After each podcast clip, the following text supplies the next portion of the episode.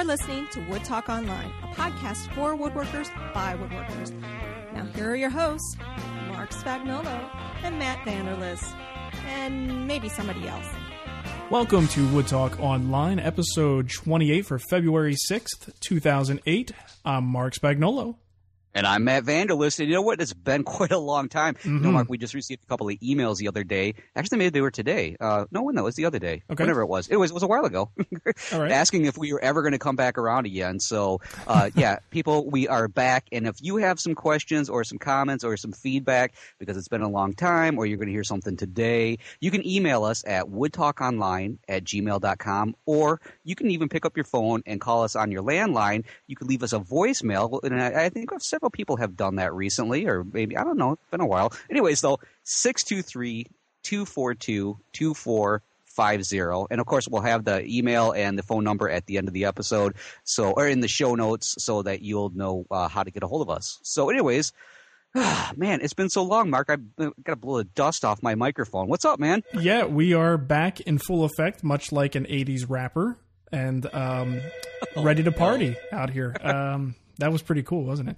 Yeah, that was. I'm like, I'm trying to think of a comeback, and I'm like, I Nope, can't do so, it. um, it's bad enough. I heard the other day that was the uh, New Kids on the Block were doing a reunion tour. yeah, so, I heard that too, and I'm I'm really excited about it.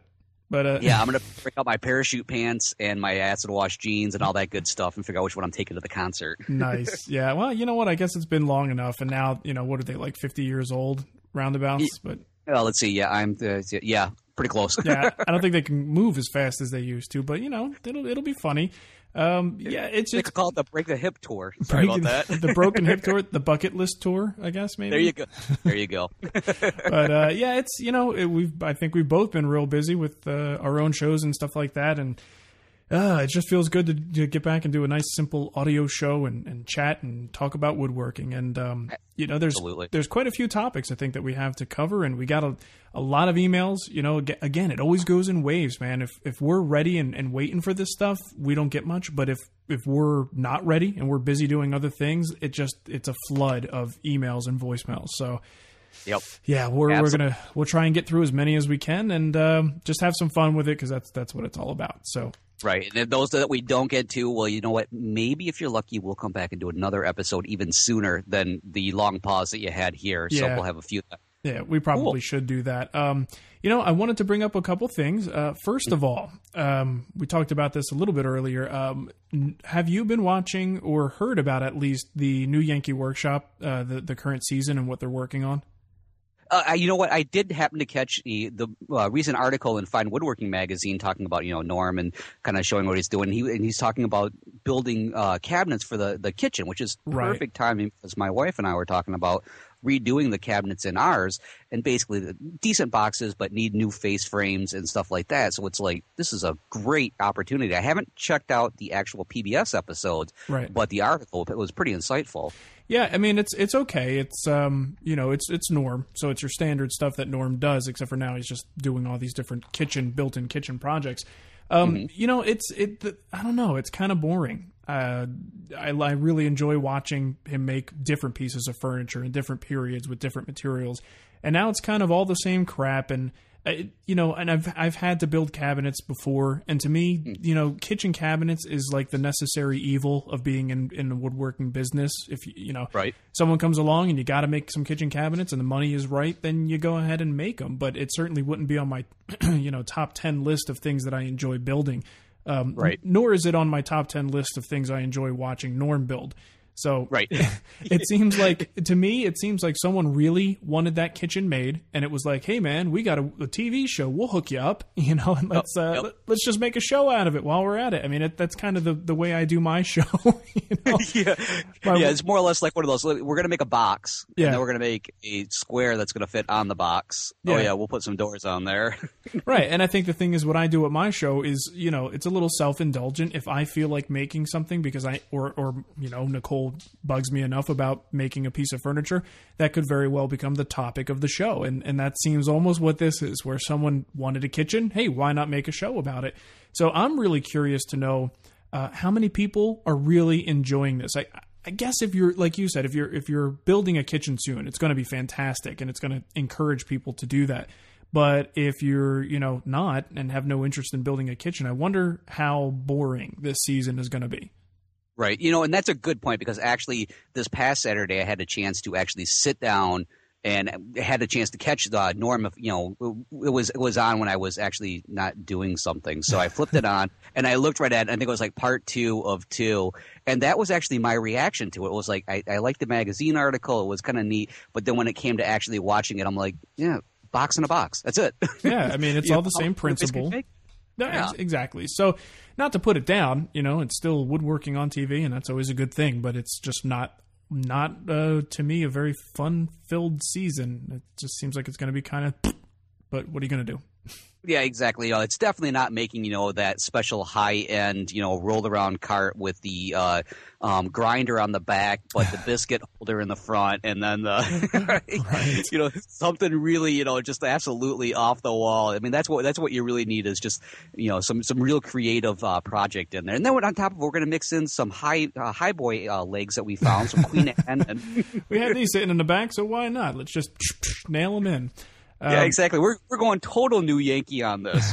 yeah, no kidding. Yeah, fourteen different woods, and I think people would like to see that actually. But um, now here's a good one. Have you seen, or I should say, heard the new podcast? Uh, what is it? ModernWoodshop.com uh, hello, they talked about us the other day, Dave. You know, this. I sat there for the long. I almost like sped it up, going, "I got to hear Matt. Got to hear Matt. Got to yeah. hear Matt." And luckily, you know, uh, uh, Dave was nice enough to actually mention me. He mentioned you, and we got we got some higher ratings according to Dave. That we're you know we're definitely a good resource. So hey, can't beat that. yeah, yeah. Appreciate him talking about us. It's uh, you know, the thing is, right now things are changing so fast, and there's so many shows that either come and go, or you know, even ones that come and, and, and stay around it's you know tends to get a little bit difficult to keep track of everything. So fortunately, um, the software in a lot of these uh, blogging platforms uh, informs you of when someone links to you, which mm-hmm. is incredibly helpful if you don't have the time to necessarily search all the forums and find everything that's new.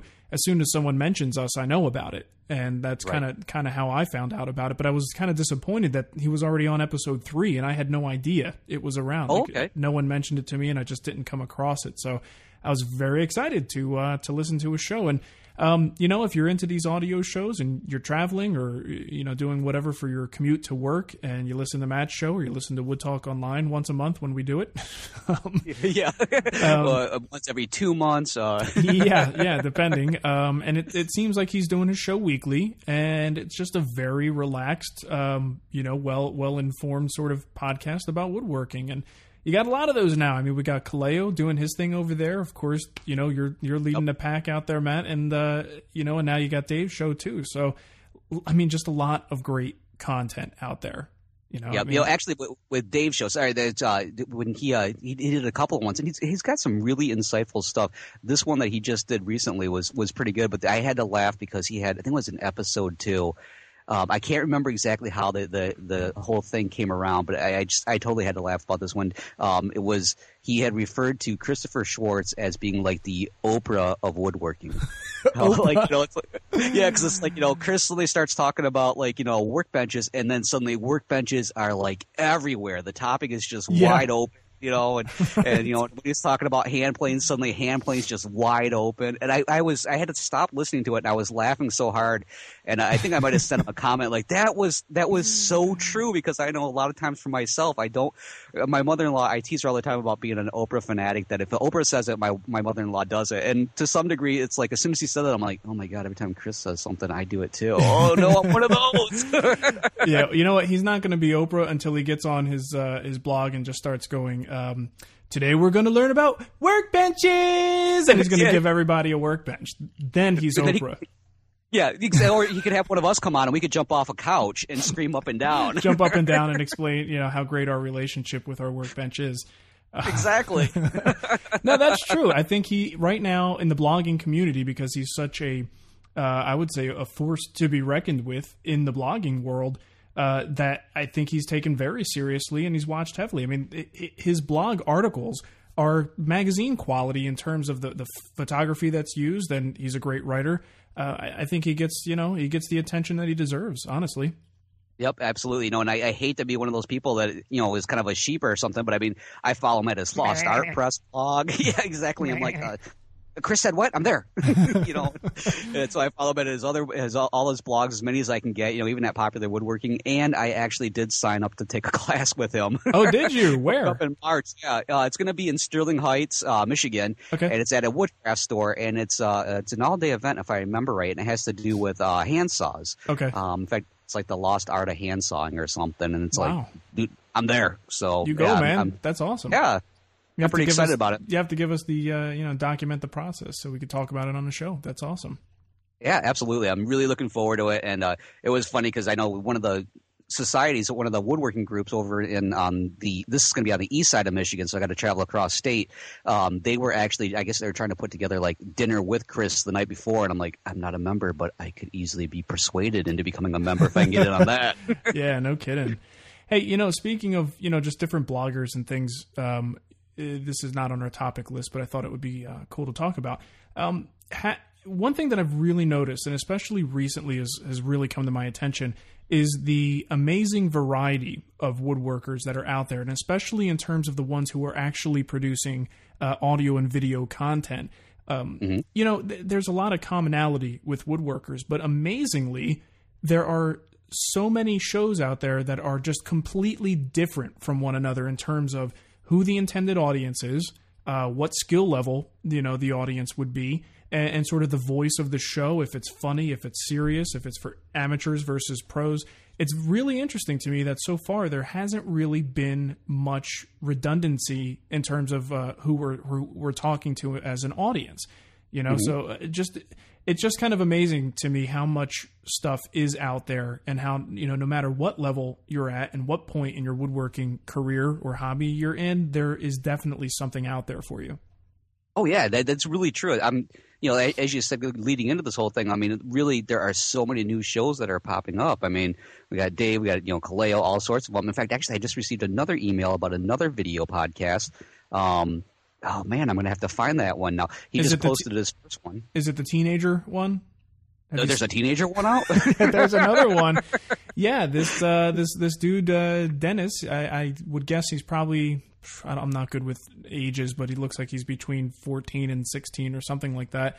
Uh, he did his first show over at Lumberjocks, and it's called the, the Teenage Woodworker, I think.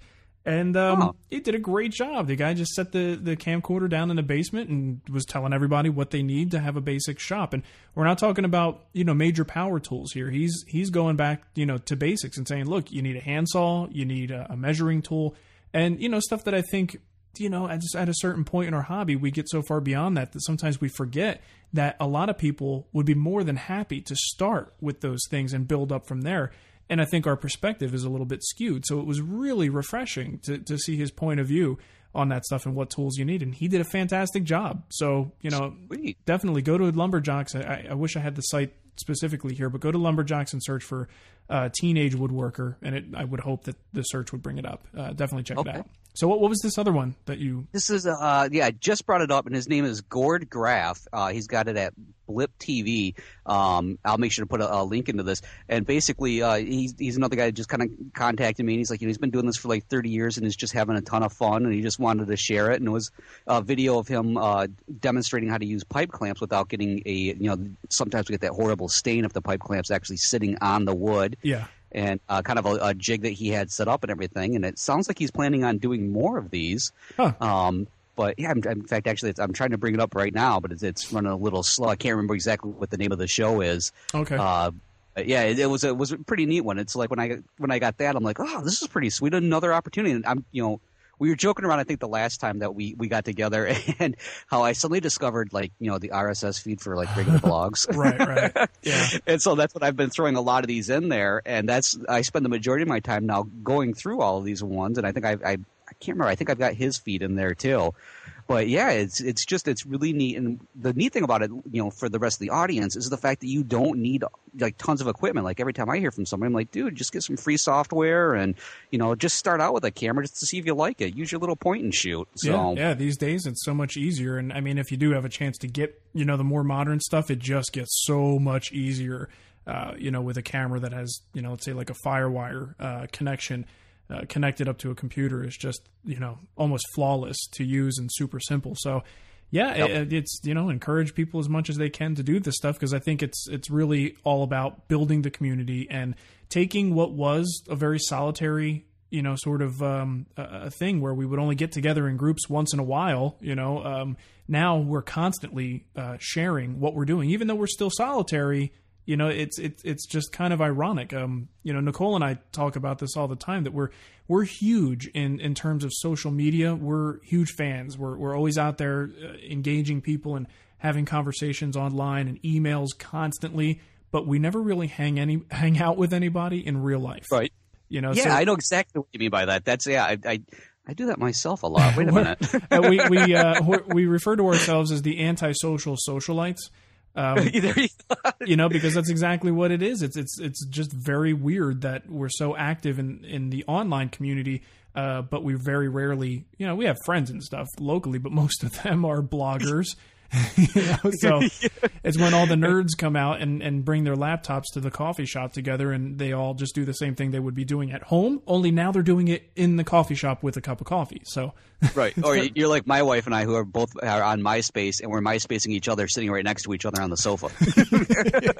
that's, that every good relationship is based on that, Matt. So yeah. So, hey, I, I got a topic for you. This is something that actually I just started talking about on on, uh, on my own show, and I got a lot of responses. So I'm really kind of curious to see what other people think about this. Maybe yourself too. Sure. Um, I, I decided that you know I, I'm really kind of tossing this idea back and forth about upgrading some of my equipment, basically my table saw, my bandsaw. But I, you know, I'm also thinking, well, there's nothing really wrong with what I have currently that maybe a little upgrade wouldn't hurt. So one thing I had done was my current table saw that I have, which I've talked to you know over and over about how it was my grandfather's and everything else. Right. Um, it's about 50 years old and it, it works fine. The only problem was the motor was pretty undersized. It was half horsepower. Um, the blade I can only use like a seven and a quarter because it's actually I think technically an eight inch table saw. So I went ahead and splurged and bought a new motor for it, and it's working really great. Okay. Now I just got to do something about the blade. But the idea was, which do wh- which, which do people think that you should do the most? Should you upgrade or should you buy new? Because the way I look at it, if you're upgrading, if it's just something really simple, um, you know, it, that's not so bad. But after a while, a number of these upgrades probably you probably put enough money out that you probably could have easily just bought the newer version sure. you know and so i'm kind of torn between that because there's a little bit of the sentimentality of you know gee i remember my grandfather cutting his thumb off with this table saw that what got, that's what got me into the medical field but at the same time it's like there's that level of frustration and you know oh can i can i justify it and everything else so Right, I'm yeah. really kind of you know it's and look, i think i'd mentioned this that i got a lot of emails from people and there are definitely there's two camps out there. I don't think there's any middle ground on this. Maybe I'm I'm the middle ground, but there are two camps that it's like, yeah, you know, renovate, renovate, renovate, and then there's the other ones like, what the hell are you thinking? Buy new. Oh, geez. Okay. So it, yeah, it's it's definitely. I'm really kind of curious to see what other. What, what do you think about it? I mean. I you know I, I like the idea of new because you can definitely do more with it. Wow, who doesn't? Like I Yeah. said, yeah, and like I said, you know, if it's you know after the after you've like pretty much put the money out on the aftermarket accessories, bought everything else, you probably have already dumped the money into the new. Really? Sure. I mean, yeah. Well, you So- know, it's pretty subjective. Obviously, I mean, you you depending on your level of sentimental attachment to it. Um, you know, maybe part of your hobby is the reconditioning of tools. You know, think about the the thing we talk about with hand planes all the time. Um, that in and of itself is a hobby. You know, and and redoing all these hand planes. Um, you know, this is a lot like uh, somebody who has an old car. You know, do you continue to throw? I mean, I know I've had friends in college who threw every penny they had into this piece of crap car that never even moved. You know, but but they kept putting money into it, and money and money and money. It could have bought something reasonably, you know, uh, cheap, but it at least would have ran. You know, and it would have got a nice yeah. used car out of the deal. But that wasn't the point. You know, they were really into the hobby of fixing up this car. Now, I think that's a little bit different than tools. I mean, I don't think anyone really is in the hobby of just hot rodding their table saw. Um, you know, Yeah, but you never know. There's a few out there. there there could there could very well be you know like a, a 10 Right. horsepower uh, table saw but um, you know for the for the most part we're really just trying to get these things to be safe and functional And I don't know. It it really does become a very subjective call. It depends on how much the new one would cost to be of a, a decent enough quality. Um, you know, and and if like you said, if it's little small improvements here and there, you know, no problem with that. But I think once you start getting to the point that you're you got to upgrade the fence, you got to upgrade the motor, you got to put a you know aftermarket splitter into it. Once you start getting into that range, that's when I have to start questioning whether it's worth it. You know, to to have a saw that probably you know, and I hate to say it, although some might be okay for the most part. Most of those mm-hmm. saws are still, even after you do all that, are not going to perform as well as the newer saw. You Right. know, and that's just a complete, you know, I'm, I'm sort of guessing at this point and, and just, uh, you know, from tools that I've had in the past that I've tried to improve upon. And I can tell you what, I mean, if money's tight, you got to do what you got to do. That's the reality of the situation. But for me, every time I have finally made the decision, okay, no more use stuff, I'm going to buy this tool new. I've never regretted it. I've never looked back and said, "Damn, I really wish I would have kept that old one around." Um, I've always, you know, had a good experience with it. So I probably am more just my personality more likely to buy new than I am to fix up old. I I would rather sell it to someone and let them fix it up, and then I'll reinvest that money into a new one. Yeah, that's a good point. Yeah, Yeah. that's that. That's kind of the way I am right now. I'm thinking, especially my bandsaw. It's it's definitely it it works. It works fine, and it works for what I've used it for. But it's one of those. By the time I get done tweaking it and everything else, I'm so frustrated. I don't even want to use it. Yeah, You yeah. know? And it might So not, that's- and it still may not be, uh, you know, it still may not perform at the level that it should, even after you do all this crap to it.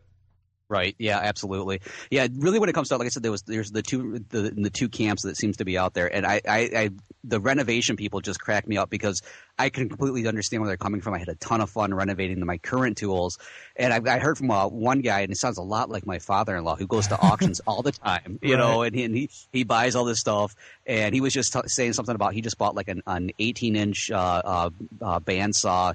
Um, I forget how much he was saying it was like from a, a big old mill, and he said he literally had it in the uh, the in the in, in the trailer, was pulling into his driveway, and somebody's like, "Hey, how much you selling that for?" Oh, well, in that case, turned around and sold it, was able to buy pretty much a, a newer one, you know, with the money that he made off of it for his small investment. Awesome. That's So- great. Well, then Yeah, you there's know, the, but- you know, the old, uh, old iron, old, you know, steel type concept, and you find, you know, there's there's going to be times at auction or something you may find like the aircraft carrier jointer that just needs a new motor and you know probably needs a little TLC to get the rust off. You know that all of a sudden then becomes, hmm, you know, what would a, a 16 inch jointer cost me today versus Yeah, exactly. yeah, versus me getting this clunky giant piece of meat, you know, sitting there that's uh, you know going to cost me a thousand bucks. Then all of a sudden you got to start thinking the other way that this is much more practical, and you may be able to get a killer tool, you know, for a reasonable price. All you got to do is buy a motor, you know. So, Right. so they're you know very subjective, and I think it really depends on the tools themselves and, and what the market is like for that tool. So I don't think there's a blanket answer, but you know, I, but uh, again, like you said, two camps. I probably fall uh, more so into the buy new camp. Yeah, that's I'm, I'm at that point that I it depends on what day it is. It's like when my major when I was in in college. you know, oh, today I am buying new, going through the catalogs. Yeah. So, anyways, though, kind of curious to see what other people have to say about it. yeah, yeah. Let us know. Leave some uh, comments there uh, after the show notes. Um, you know, I also wanted to uh, change gears a little bit. We're all talking about tools anyway. Um, I saw on Popular Woodworking's blog, I believe Glen Huey wrote the article. Um, Just saw it the other day that apparently in uh, Europe they're releasing some Festool circular saw, plunge cut saw type competitors. And Oh. yeah, so you're looking at it. I mean, they actually kind of eerily look a little bit Festool like because I think they've, you know, they sort of had, um, you know, read Spies in the warehouse. yeah, they must have. Um, they sort of, if you look at the saw, it's clearly looks like no other saw out there. They kind of redefined the category a little bit, and these now look like the Festool category, if you will. Uh, but Okay. uh, taking directly from uh, Glen's article, he says that there is a new DeWalt unit and there is a new Makita, and they I think one of them is out, but the DeWalt isn't just yet, and they're not available in, in the U.S. No news on when they will be. But the concept is plunge cut, able to ride on a steady track, and sounds like it's uh it's coming in pretty hot. Um, you know, I don't know. I wonder how Festool is gonna um, you know deal with it. I think I think they're used to being the innovator, you know, finding an old tool, a classic tool that we use all the time, and Mm-hmm. reinventing it. You know, now what happens when someone copies the reinvention? You know, Right. It's it's going to be a challenge for them to stay on top and innovate because I would guess that part of the DeWalt and Makita strategy would be to come in at a lower price point. Yeah, absolutely. Yeah, they they want to say, okay, well, there's this one, but we've got a model too, and we Yeah. probably more affordable for you. Yeah, I mean, even if even if they charge, you know, double or, or triple what their normal circular saws cost, um, you know, it's still going to take a little bit before they get up to the you know the premium price that that Festool charges. And I, I think you know, hands down, uh, it's justified in terms of making a long term investment in a tool.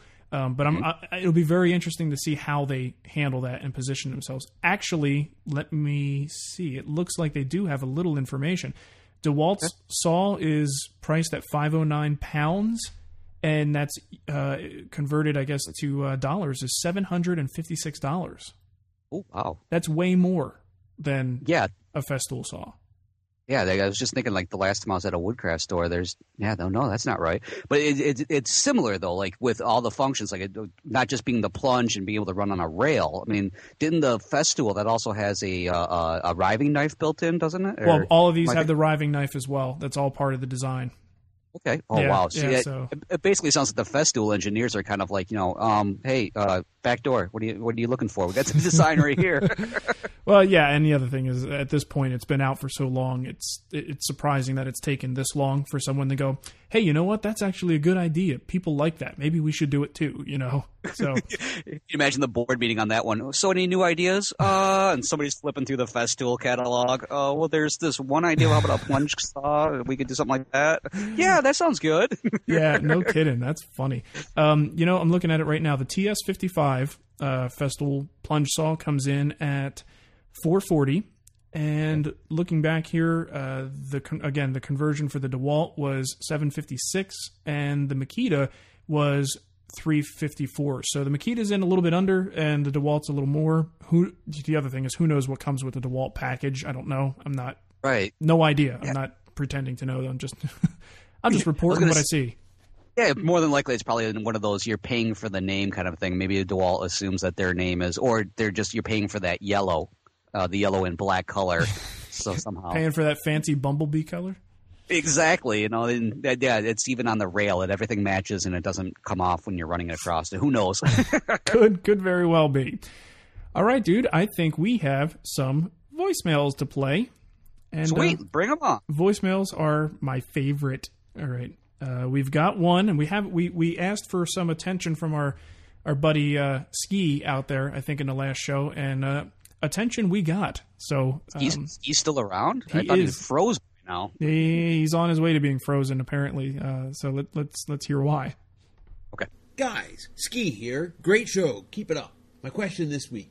I'm in Minnesota, where it's cold. My workshop is out in a detached garage. If I put a big portable heater out there and temporarily heat the space for a day at a time, am I going to harm my tools or hurt the wood by letting it cycle through hot and cold, hot and cold? Heat the garage up to say, you know, 50 or 60 so I can stand being out there and then, you know, at night it's going to drop down to 20 degrees again? I know I can't do glue ups and finishing in this kind of setup. What about just milling the wood or doing the cuts and getting stuff where I need it to be and then waiting for the spring to actually do the glue ups and finishing? What do you think?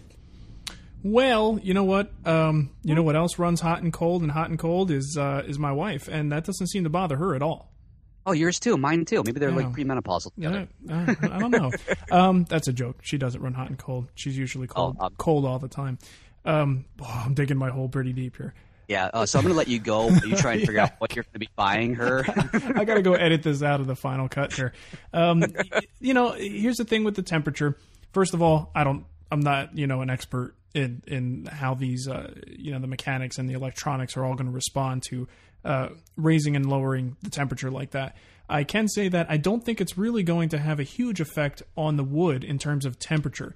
But if that heater is producing a really dry heat and it keeps pulling the moisture out of the room and then the moisture comes back in the room you know uh, over the course of 12 hours before you get back into the shop you know it, the wood i don't know in those changes like that, the wood doesn't really react to quick short term changes. It's a long term effect. So the question is, how is that wood going to respond? What is the net effect of being heated and dry and then cooling and having the humidity go back up? Um, you know that that's a good question. I, I, don't know. What do you think would happen? I mean, what's what's the net effect of of no moisture, moisture, no moisture, moisture? You know, if if, Yeah. it, if that's the case. Yeah, that you know, I mean, I, I've worked out of my garage periodically in Michigan. We're basically the, the same exact weather, maybe a little bit warmer, but not much. Um, and really, when it comes down to it, uh, yeah, I'm not worried about rust and everything. Um, really, it, it's so dry in the winter, anyways, that I, I think my biggest concern is that. You know, I mean, the, the wood is already going to be dry. You're not really going to do anything when you heat it up. It's not not, like you're going to heat more. it up yeah, exactly. And on top of when you heat it up, it's not like it, you're going to be changing the environmental condition so dramatically that the wood is suddenly going to like you know swell or something. It's just not going to happen. Right. So um, yeah, I'm not too worried about that. When it comes to the tools, you know, short of I don't know, I really can't imagine there being that much more moisture. I mean, obviously things will you know condense a little bit, but not enough to be. If you're taking care of the tools, the tools are going to be taken care of no matter what, anyways. So if you go from one condition to another, I mean, recently Michigan pretty much has been having a dramatic uh, weather change. Like that's one day it's 40, and the next day it drops to 15, and then back up to 40, and then 15. So it's Yeah. you know it's it's pretty crazy. But yeah, it's with the cold. To me, the the biggest problem with the cold is um, it's cold. That's really, really pretty much it. It's damn cold. Uh, well, you It know the other thing is unless unless his uh, garage or his shop there is just super super well insulated, most shops are pretty drafty. And the minute you turn off whatever your heat source is, it's going to go back to the normal conditions. I mean, I, I've got the same thing in my shop. When I use the swamp cooler, a lot of people ask me how bad of an effect does that have on the wood, uh, getting the humidity going up like that. Well, it's up for the workday, and as soon as I turn it off, it's like literally within minutes, everything goes right back to the way it was.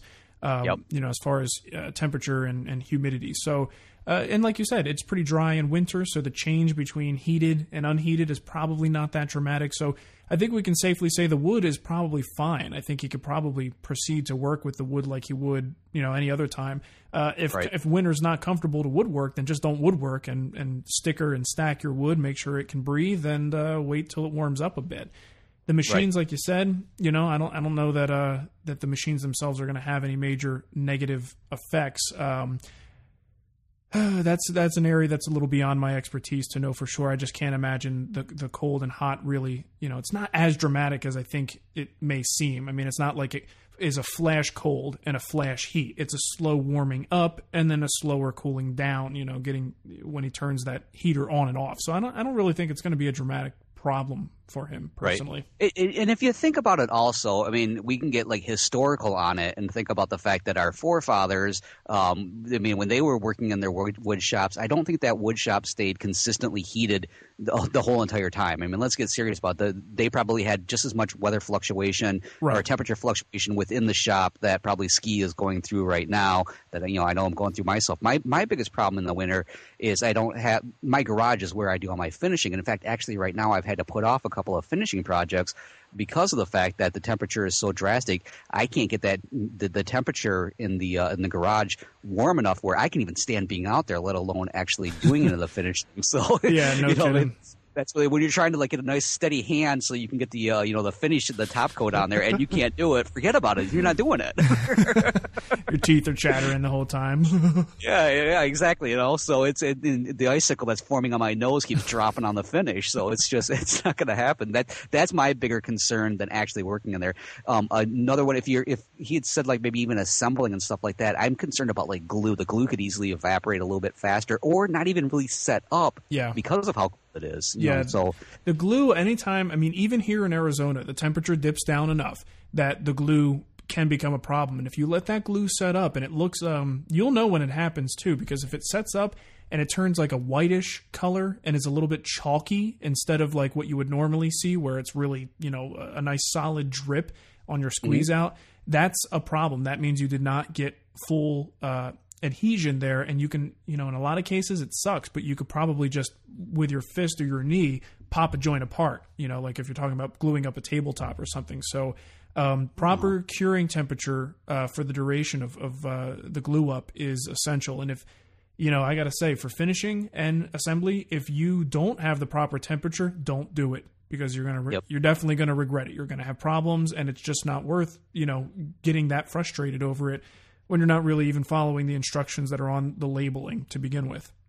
There you go. You know? Yeah, so I say for the cold weather ski, maybe you can you know easily you know mill the lumber. I don't see any problem with that. Um, and then uh, uh, maybe even like sharpen your tools or play with them. But when it comes to anything else, uh, you might want to wait for some warmer weather, as far as I'm concerned. Yeah, and if you mill, you know, do a little of the pre-milling. Don't mill it all the way down to final dimension because you know there is still humidity changing, you know, through here, and you're exposing fresh wood.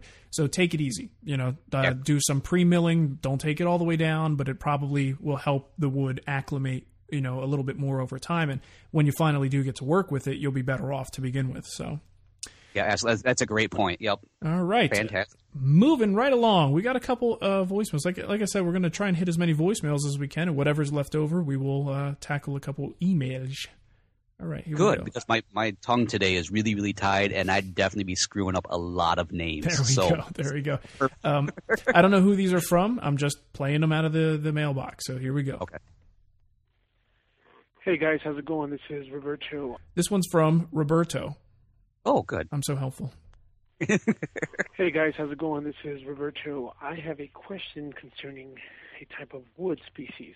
I am going to build an entire bedroom set, and I'm looking for kiln dried Manayo wood. M A N A Y O. I've been looking on the internet and online. I cannot find it at all. Maybe it goes by a different name, but if you guys can help me out with that.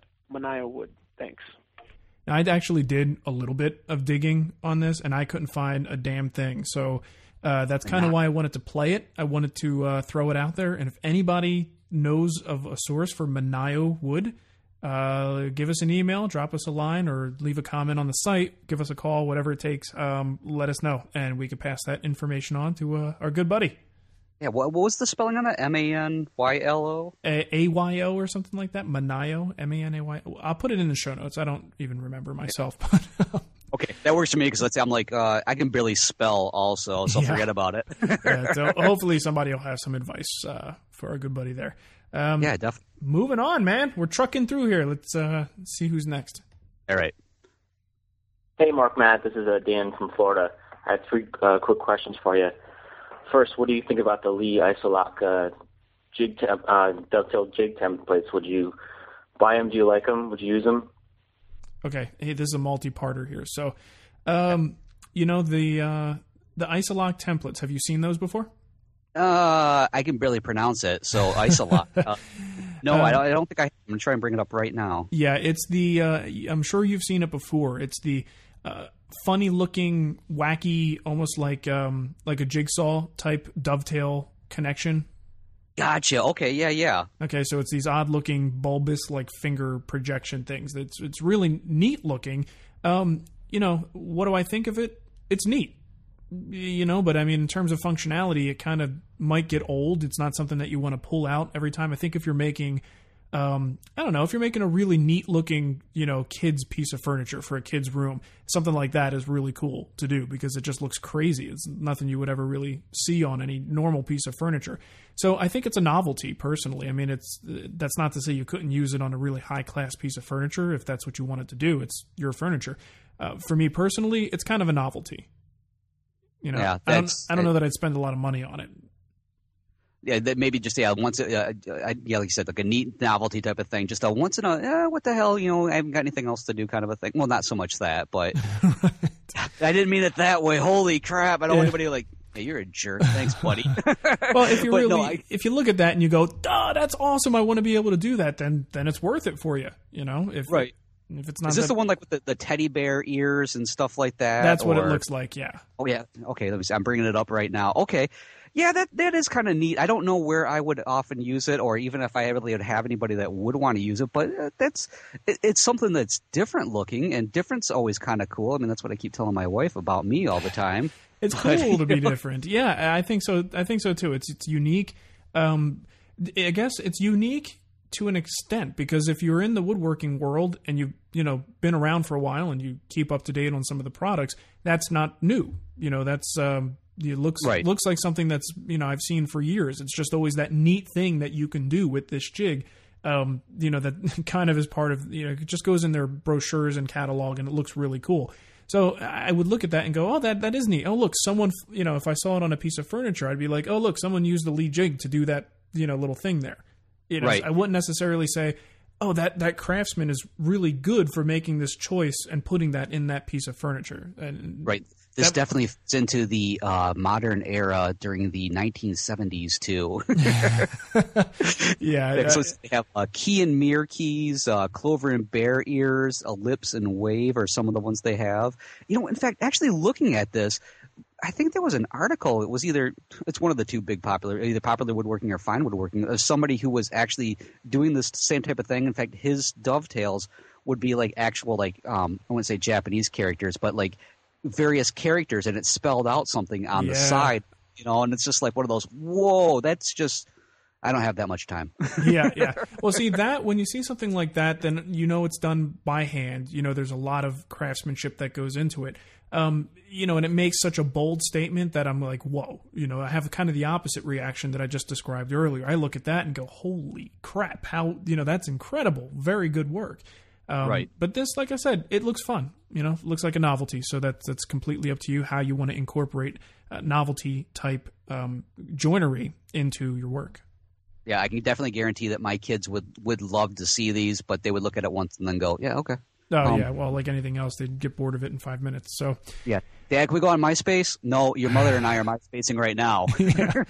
no kidding. All right, um, you know what? I think I accidentally stopped his voicemail, so we may have to listen to Oh, that yeah. first part again. Okay. Hey, Mark, Matt. This is uh, Dan from Florida. I have three uh, quick questions for you. First, what do you think about the Leigh Isoloc uh, jig temp, uh, dovetail jig templates? Would you buy them? Do you like them? Would you use them? Also, uh, I'm pretty new, and uh, when I apply my polyurethane after I stain, I get bubbles on the surface. Is that from the kind of brush I'm using or the way I'm putting it on?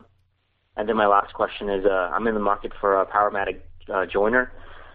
I probably can only fit a six inch in the shop, but I've been looking at the eight inches. Uh, which which one would you guys go with? The uh, the eight inch model 60B or the parallelogram one? All right, thank you very much. Okay, um, the last question he asked. l- Let me cover that first because he's asking. Let me see. He said Powermatic 60B versus the. Let's see, 60B is eight inch. I guess the 60B is the standard straight blades. And Okay. um, Yeah, I'm just trying to figure out because he's because he was said that he thinks he only has room for the six inch. Yeah, that's what I heard too. So then what? But he's asking us, do we think he should get? He's giving us two different models of the eight inch. It sounds like. Hmm. Well, I, I say if you only have room for the six inch, I would go just for the six inch. Although I have attempted to shoehorn a few tools into my shop. you could always maybe you know have it as a uh, an accessory off of your table saw or something. yeah, yeah. Well, um, you know, like like you said, if you can only get the six inch, then I don't know why we're having this conversation. But he, you know, if if if he's trying to decide between the parallelogram um, style versus the standard, um, let me see if I can find what that is. Yeah. I'm gonna, I, that- I'm gonna. Parallel, it's not it has to do with the actual table movement itself. Well, yeah, the- yeah. I've always had a hard time understanding exactly what it is, but as I understand it, it is, um, you know, supposed to hold its setting better once you have it all Gotcha. tuned up. Gotcha. That would be interesting because I, I know myself I could probably easily well it wouldn't work in mine. I would I would somehow screw it up perfectly. Trust me, it's just like one of those. He said foolproof. Put it in my shop. I'll show you how unfoolproof anything can be. well, I'll tell you what. Um, I'm having trouble getting everything up here, so I don't want to drag everything out here. Um, okay, there it is. So the parallelogram, um, you know that that actually is the one that I have. Uh, the 60B is nice, but to me, if if something is going to hold uh, a setting better, you know, especially with something as uh, important to the shop as the joiner is, to me, it's worth the extra money for that. Um, I will say it looks like the the parallelogram versus the 60B. Parallelogram seems like it's a little bit more of a beast than the 60B and takes up a little bit more of a footprint, possibly. I mean, it, that, that little thing is a monster. So, uh, if if space is an issue, and it sounds like it is, keep that in mind as well. Uh, Yeah, but I'm, for I'm me, looking at one right now, and it looks like 82 inch bed length. Holy crap! That's Yeah. my whole back wall. yeah, I, I mean, for me personally, I like the parallelogram. I think it's a it's worth investing. But at the same time, you know, and I find that any of the Powermatic joiners in general, it's not like they just randomly lose their setting. I mean, they all hold their setting pretty well. Um, You know, if, if something other than the security in the setting is, there's another benefit to parallelogram joiners that we're missing, um, let us know because uh, that's something I've always had trouble getting to the bottom of. Uh, it just seemed like it was a little bit treated like it was a little bit more of a big deal than just that. Oh, it holds its setting better, you know. So yeah.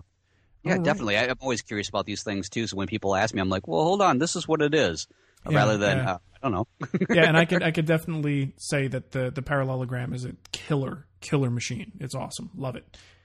Okie dokie. Um, the other part of his question that he said before was about he's got bubbles in his poly.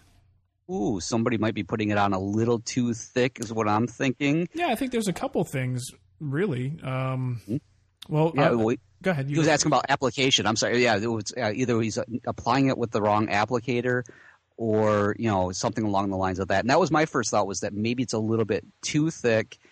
Uh, it, I could see where it could be the applicator. At least with my experience, um, I've used like just the regular traditional, oh, traditional, the regular foam brushes.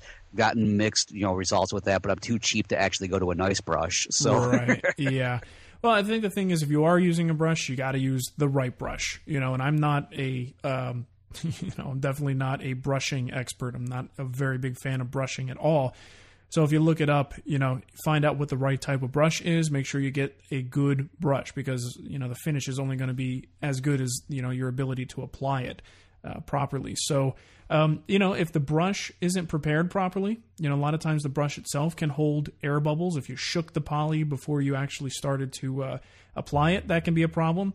Um, you know, a lot of times people rush right into it. They take a dry brush and throw it right down into the poly uh, and start going. No, that's bad because the, the brush is dry. It's going to start soaking up the poly, but there's air on top of that, and it just becomes a mess for you. So a lot of times you want to uh, pre-soak that brush in you know mineral spirits or naphtha or something uh, for a few minutes ahead of time and let it work out all the air bubbles. You'll see them even pop to the top and, and push it down and just kind of get it all nice and filled with liquid. Get all of that out and then start uh, using the polyurethane. Yeah, the application will be a whole lot smoother that way. Um, you know, if you use as a, a foam brush, like you said, I get mixed results with that too. But what does foam want to do? It wants to hold Yeah. air. yeah, You that's know? very true. I mean, it's full of air pockets, anyways. So. Right. So the right brush, the right type of bristles is designed, you know, to be done with the right technique. You should get a nice smooth finish. Even still, certain woods, you know, let's say oak, for instance, is very porous, and you know what can happen there is a lot of times the air that's inside the wood itself can sometimes go bloop, bloop to the top and screw up the finish as well. So that's always something to be concerned air! with oh My God. yeah, exactly. And then that's the that's how it happens too. After everything looks good, and you give it a few minutes, and you come back and look, and it looks like you're at the beach, and there's crabs in the sand blowing bubbles. Um, so what That's a I, nice image. Thanks there. yeah, yeah. Well, hey, that's what we used to do in Jersey. We used to um, wait for the the wave to come in, and then it would you know recede, and then you look for where the bubbles are, and then you just dig like hell and try and catch the crab. look, we didn't have much money, Matt. You know, these were the things we did for fun in New Jersey. Okay. Hey, no problem. I, I, I wouldn't even go into my stories because I there's probably arrest warrants out for some of ours. So. There you go. yeah, mine's rather innocent. I'm chasing crabs on the beach. Um, okay, so there's that. And I would honestly say, you know, for my best recommendation for a beginner, it's it's always good to know these techniques. And I think you know, brushing is there's a lot of subtleties to it, and you got to to practice to get good. Um, but I think if you're looking to get from zero to sixty and you want to have some you know success right away, and, and getting a beautiful finish is the priority, uh, maybe even more so than you know practicing your brushing technique. I would consider thinning and wiping on. Yeah, Right. That's, I that, that's a great point. Yeah, That's really going to take a lot of the guesswork out. Uh, you can. It's going to take a few more coats, no doubt about it. But thin the poly fifty percent with mineral spirits or naphtha, and then use. You know, you could even brush it on and wipe off the excess if you want, or just use a rag to do the actual application that way. And I think you're, you know, you'll be able to control the finish better. You'll be happier with the results. Um, you know, it's it's they actually dry faster because it's a thinner coat, and then consequently you have to apply more coats to get the finish that you were, you know, may have gotten in two or three coats with a brush. But a little bit of extra work, I think it's really worth it to to do it that way. That's a great point. That, see, that's one problem I think so many people have. I know I still trouble. I still trouble. I still have trouble with it. I still struggle with it. Is that the idea that it's like one of those? All right, the the thinner multiple coats, I will probably get a much better result from it because I, I am so guilty of just going in there and just slopping it on, and it's like, oh, that run will take care of itself. It's self leveling. I'm not worried about it. right. And, and you know, so basically reading the instructions and understanding how it, you know, how the material actually flows. I mean, literally how how the polyurethane flows and everything. And the point about the um, getting the right brush for it, you know, some some uh, material, some finishes will ask for a synthetic brush, some a natural bristle, and this is very very important. I learned this the hard way. Um, I actually, I'm trying to think what I was using. Uh, I was using something probably some sort of polyurethane, and I know for a fact that I had the wrong one and that was like I think it was a, a water based one requires a synthetic brush, and I was just Right. like I'll use this natural one, and that natural brush just sucked all that stuff up because it's water based. Yep. So it just it, I got horrible results from it, and of course. For the longest time, I didn't want to use a water based because I got bad results because I didn't follow the instructions. So, Yep. lesson learned. There you go. So- All right. Yeah. All right. I think we probably have time for one more voicemail before right. we call it a day. And uh, I don't even know what this one is. Let's hope they don't say bad words. Please don't stay alone. Fellas, what's happening? This is uh, Bob from Southern California, where it's currently raining. Um, wanted to check out your new technology and give you a shout out Shout out. and uh, ask you a question. So here's the question. I was uh, out at a furniture restoration store, kind of like an antique store, and uh, a guy was refinishing a piece, and he was using a wax. I mean, it, it was already stained. He was using a wax, and the wax had some kind of stain in it. Um, now, he, it, it looked like he was putting this over That actually is where it got cut off. Oh, okay. There's I was taking a big breath. yeah. well, you know what? First of all, if I had to guess, I would say that Bob called us while he was driving. I, I was under that impression too. Don't do that, Bob. That's silly. That's craziness. Um, maybe he wasn't, but maybe he was. And if you need to, just pull over to the side of the road. We'll wait. yeah, it's okay. yeah, definitely pull over and then give us a call. Um, yeah, he's. I think we can actually answer his question. That's you know, even though it kind of got cut off.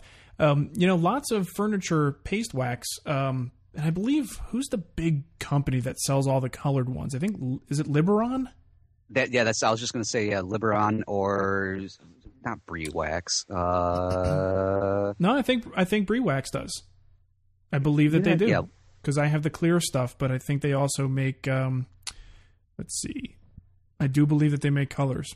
I could be wrong. Either way, any furniture wax company, um, maybe not any, but a lot of them do make the ones that actually have a coloring agent in there.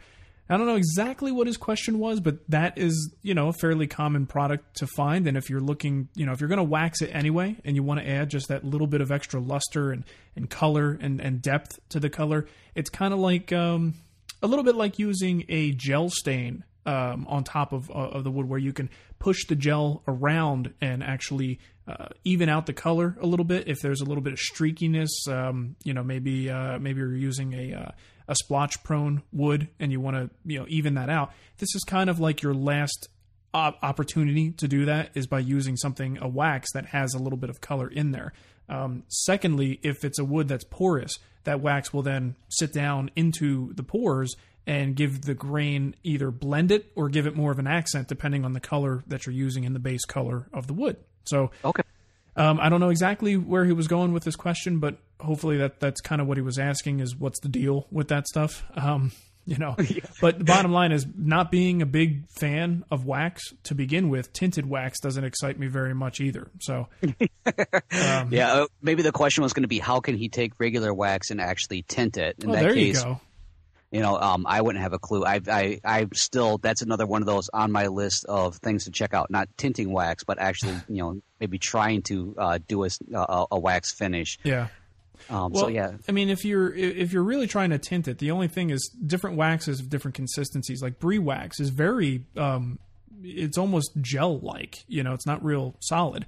Uh, but you take something like um, I don't know some of the other ones that I've used, Renaissance wax or uh, you know Min Minwax or Johnson's paste wax. Those I imagine would be a little bit trickier to get some color in there, unless unless maybe you take a small sample, add a little bit of a dye to it. Uh, mix it in a secondary container, you know, so you're not destroying the whole thing or, or ruining the whole thing of uh, of wax. And next thing you know, you've got some colored wax there, so that might be an option too. Oh, it's kind of like adding food coloring to. Uh, um, uh, uh, never mind. I'm not going to go there. So, uh, yeah. Okay. Wow, totally lost it. Oh my god, that was really bad. It was right on the tip of my tongue. It was going to be funny. I'll save it for the next show. Well, it was the good thing about it was because you completely screwed it up. It was funny. Yeah, there you go. And All right. Well, you know uh, what? Um, I think that that's a full show, and we've got a you've actually got some voicemails left in the box. So maybe we should do that. Maybe we should make a commitment to get back here and do this again before two weeks go by. I am totally committed to entertaining our listeners uh, more than just listening to Matt make a lot of gaffes while you know talking about stuff. Yeah, I hope so. I hope so. All right, We, we should keep this to the point where we don't actually listen to the voicemails so they come in. Just throw them out there and just sweat it out. you know, well, we've done that. We have done that a few times with the emails, but the voicemails will bring up a whole new level of oh crap. Um, Yeah. But you know, there are a couple of them that you know it would be you know. I just actually uh, the the real thing is how many times can I say you know in the in the course of this conversation, you know. Oh, you know, I could go there easily so many times. But um, you know, I'm, I'm thinking about some of the questions, and you know, the other thing is they they do require some some research on our parts to give an adequate answer. So we'll we'll you know keep saying you know as much as You know? possible until I get the answer. Uh, but until I then, no. until then, we will uh, we'll catch you guys next time. Hey, contact information. yeah, if you have questions that you want to get to us, uh, some feedback, you know, if you've heard something that we've talked about today that you're like, well, I could help out with this or that, or you guys are so wrong, kind of a thing, uh, drop us a line at woodtalkonline at gmail.com. And uh, of course, you can also contact us by picking up your phone and actually leaving a voicemail like uh, the other listeners have today. And you can reach us at 623 242 2450. If you're calling from your car phone, um, just pull over to the side of the road. Uh, the last thing I want to get is like halfway through a, a question and then have hear the horrible sound of scratching metal of you know just whatever. That wouldn't be good. So, Bad news. Yeah. but other than that, yeah, just drop us a line, let us know what's going on, and uh, feedback and questions. Keep them coming in. We will get a you know if you send us an email, we'll we'll get a hold of you as soon as we can, or just send it to more of our friends and laugh at you. So. Could be, could be, could be. All right. Well, thanks for listening, everybody, and we will catch you next time. Yep. Take care, everyone.